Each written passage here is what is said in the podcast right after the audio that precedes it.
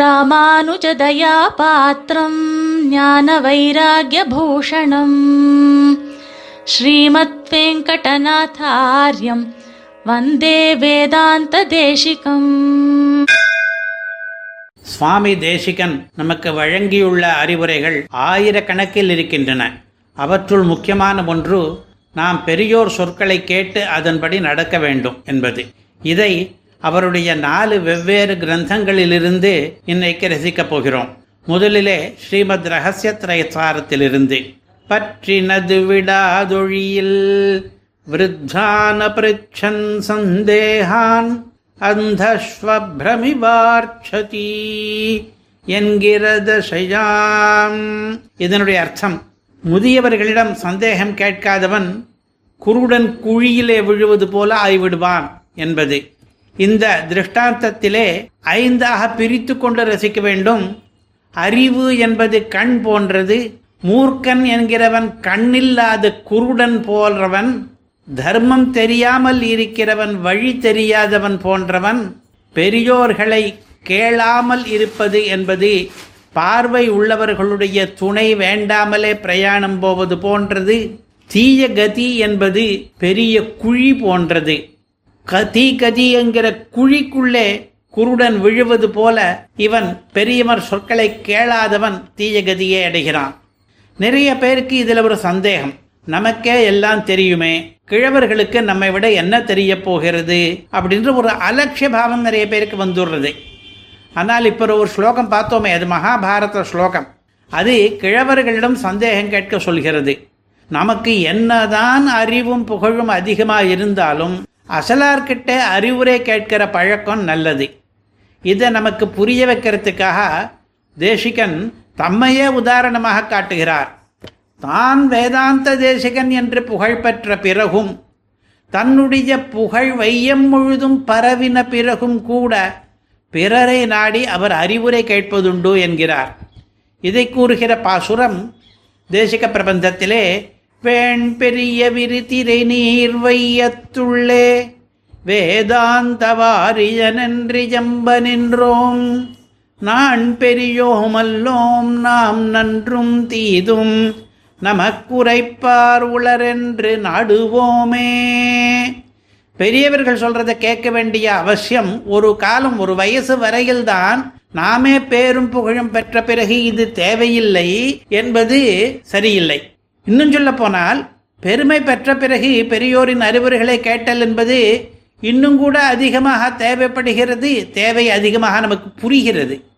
பெருக்கத்து வேண்டும் பணிவு என்பார் நீதி நூலார். இதைத்தான் தேசிகர் இவ்வாறு குறிப்பிடுகிறார்.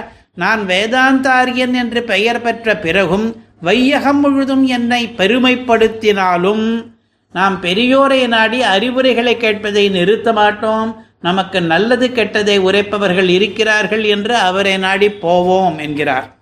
இதே நீதியை யாதவாப்யுதய மகாகாவியத்திலே தெரிவிக்கிற வகை வேறாக இருக்கிறது. அங்கே ஒரு ஸ்லோகம், ஸ்ருதசாலி பிருக்தானி துருத்சே கஜ்வரதுராஹ அப்ரியாண்யபி பத்யானி மாஜிஹாச தஜாதுசிதி. கண்ணன் மகாராஜாக்களுக்கெல்லாம் அறிவுரைகள் கூறி அனுப்புகிறான். அந்த அறிவுரைகள் முக்கியமான ஒன்று, பெரியோரின் உபதேசங்களை கேட்டு அதன்படி நீங்கள் நடவுங்கள் என்று ராஜாக்களுக்கு. கல்வியால் மிக்கவர்கள் கூறுபவை நம் மனசுக்கு பிடிக்காதவை, ஆனாலும் கூட நன்மை பயப்பவை. ஆதலால் துர்மதம் என்கிற ஜுவரத்தாலே பீடிக்கப்பட்டவர்களாய் ஒரு காலம் அவற்றை ஒதுக்கிவிடாதீர்கள் என்று அர்த்தம். மருந்து திருஷ்டாந்தம் இதிலே. மருந்து கசந்தாலும் அது வியாதியை தீர்க்கும். ஆகையாலே ஜுரம் உள்ளவர்களெல்லாம் மருந்தை வேண்டாம் என்று எரியக்கூடாது. அதுபோலவே கற்றவர்களுடைய உபதேசங்கள் கூட முதலிலே பிடிக்காமல் போகலாம், ஆனால் நாளடைவிலே நலம் பெருவிக்கும். அதனால் துர்மதம் என்கிற வியாதியாலே பீதிக்கப்பட்டவர்கள் உபதேசம் என்கிற மருந்தை புறக்கணிக்க கூடாது. மருந்துக்கும் உபதேசத்துக்கும் 3 ஒற்றுமைகள். அறிந்தவர் சொன்னது என்பது முதல் ஒப்புமை. கற்றுக்குட்டிகளுடைய அறிவுரையை பேண வேண்டிய அவசியம் கிடையாது.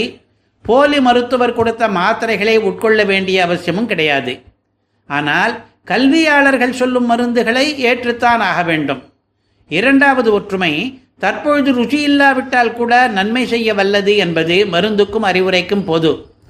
மூன்றாவதாக, மருந்தை எப்படி ஒருவேளை கூட நிறுத்தக்கூடாதோ அதே போல உபதேசங்களையும் ஜாத்துச்சித்து ஒருவேளை ஒரு சமயம் கூட புறக்கணிக்கவே கூடாது. வயதில் பெரியவர்கள் சொல்கிற அறிவுரைகளை கேட்காமல் அழிந்து போனவர்களுக்கு 2 உதாரணங்களை காட்டலாம். ஒன்று ராமாயணத்திலே, இன்னொன்று மகாபாரதத்திலே. ராவணனுக்கு அவனுடைய தாய்ப்பாட்டன் மால்யவான் அறிவுரை கூறுகிறார். ராமனோடு வம்புக்கு போகாதே, அதர்ம காரியங்களை எல்லாம் பண்ணாதே என்றெல்லாம். ஆனால் ராவணன் அதை கேட்கவில்லை. தத்து மால்யவதோ வாக்கியம் ஹிதமுக்தம் தசஹனனஹ நமர்ஷயதி துஷ்டஹத்மா கஹலஸ்ய வசமாகதஹ. அவனுடைய போராத காலம். இந்த மாதிரி நல்ல உபதேசங்களை எல்லாம் அலட்சியப்படுத்தினான். இதே ராவணனுக்கு மாரிச்சன் கூட இதுக்கு முன்னையே உபதேசம் பண்ணி இருக்கிறான். பர்ரேத கல்பா ஹிகதா யுஷோ நராஹ ஹிதன்ன கிருண்ணந்தி சுஹுரத் பீரீரிதம். இது மாரிச்சனுடைய வாக்கியம். நல்லெண்ணத்தோடு இதமாக பேசினால் ராவணன் போன்றவர்கள் கேட்க மாட்டார்கள். ஏனென்றால் அத்தகையவர்கள் சாவை நெருங்குகிறார்கள் என்கிறான். இதே மாதிரி தான் துரியோதனனும். மைத்திரேயன் என்று மகர்ஷி மெனக்கெட்டு அவனை தேடி வந்து அறிவுரை வழங்குகிறார். பாண்டவர்களை விரோதித்துக் கொள்ளாதே என்று. அவன் என்ன பண்ணினான் தெரியுமா? அதை கேட்டுட்டு தன்னுடைய தொடையிலே ஒரு தட்டு தட்டினான். அவருக்கு பதிலே சொல்லாமல் போய்விட்டான். அவருக்கு கோபமே வந்துவிட்டது. சாபம் கொடுத்து விட்டார். இந்த அலட்சியம் அவரை கோபிக்க பண்ணியது. அவ்வளவு ஏன்? சொந்த அப்பா திருதராஷ்டன் என்ன குறைப்பட்டுக் கொள்கிறான் தெரியுமா? தன்னுடைய தேரோட்டி சஞ்சயனிடம் சொல்லுகிறான், மமஹபி வசனம் சூத ந சுஷ்ரூஷதி மந்தபாக். நான் சொல்வது கூட கேட்க மாட்டேங்கிறான் என் பிள்ளை துரியோதனன் என்று. இவர்களையெல்லாம் நான் பின்பற்றக்கூடாது. வயது முதிர்ந்தவர்களிடம் சென்று அறிவுரைகளை கேட்டுக்கொண்டே இருக்க வேண்டும். தர்மபுத்திரர் பீஷ்மரிடம் ஓயாமல் கேட்டது போல ஒரு சமயத்திலே நாரதர் யுதிஷ்டிரரிடம் வருகிறார். குசல பிரஷ்னம் பண்ணுகிறார் சௌக்கியமா என்று. அப்பொழுது கச்சித் ஸ்ருணோஷி விருத்தானாம் தர்மார்த்த சகிதாகிரஹ. ஒரு கேள்வி கேட்கிறார். முதியவர்களிடம் நீ அறமும் பொருளும் கலந்த வார்த்தைகளை கேட்டு வருகிறாயா, அந்த பழக்கம் உனக்கு இருக்கா அப்படின்ட்டு. மகாபாரத கதையில் இந்த நிகழ்ச்சி இருக்கிறது. நமக்கு அறிவுரையாக அமைகிறது. நாம் எல்லாரும் முதியவர்களிடம் அறிவுரை கேட்கும் பழக்கத்தை ஏற்படுத்திக் கொள்ள வேண்டும். மலையாளத்தில் ஒரு பழமொழி இருக்கு. அது கொஞ்சம் தமிழ் படுத்தினால் இப்படி வரும். மூத்தோர் சொல்லும் முதிநெல்லி காயும் ஆத்தியம் கசக்கும் அவசானத்தில் தித்திக்கும். ஆரம்பத்திலே கசப்பான வஸ்து கடைசியிலே தித்திக்கலாம். முத்தின நெல்லிக்காய் இதுக்கு உதாரணம். இதே போல ஆரம்பத்தில் பிடிக்காமல் இருந்தாலும் வேண்டா வெறுப்பாகவாவது மூத்தவர் சொல்படி கேட்டால் நாளைக்கு நமக்கு இன்பம் உண்டாகும் என்கிறது இந்த பழமொழி. விருத்தானாம் வசனம் கிராஹ்யம் ஆபத்காலே ஹுபஸ்திதே என்று ஹிதோபதேசத்தில் அறிவுரை. இதற்கு முன் வாழ்ந்து மறைந்த முதியவர்களின் அறிவுரைகளையும் நாம் கேட்க வேண்டும். சுவாமி தேசிகனும் தம் பிரதான சதகத்தில் சொல்கிறார், எங்கள் குலபதிகள் இவை மேலாமென்றே எண்ணிய நல்வார்த்தைகள் நாம் இசைகின்றோமே. நாம் ஏற்றுக்கொண்டு அதன்படி ஒழுகுகின்றோம். முன்னோர் சொற்படி நடப்பது நல்லது என்று எங்களுக்கு தெரியும். முடிவிலே தேசிக சூக்தியை மறுபடியும் சேவிப்போம். நன்றும் தீதும் நமக்குரைப்பார் உளரென்று நாடுவோமே.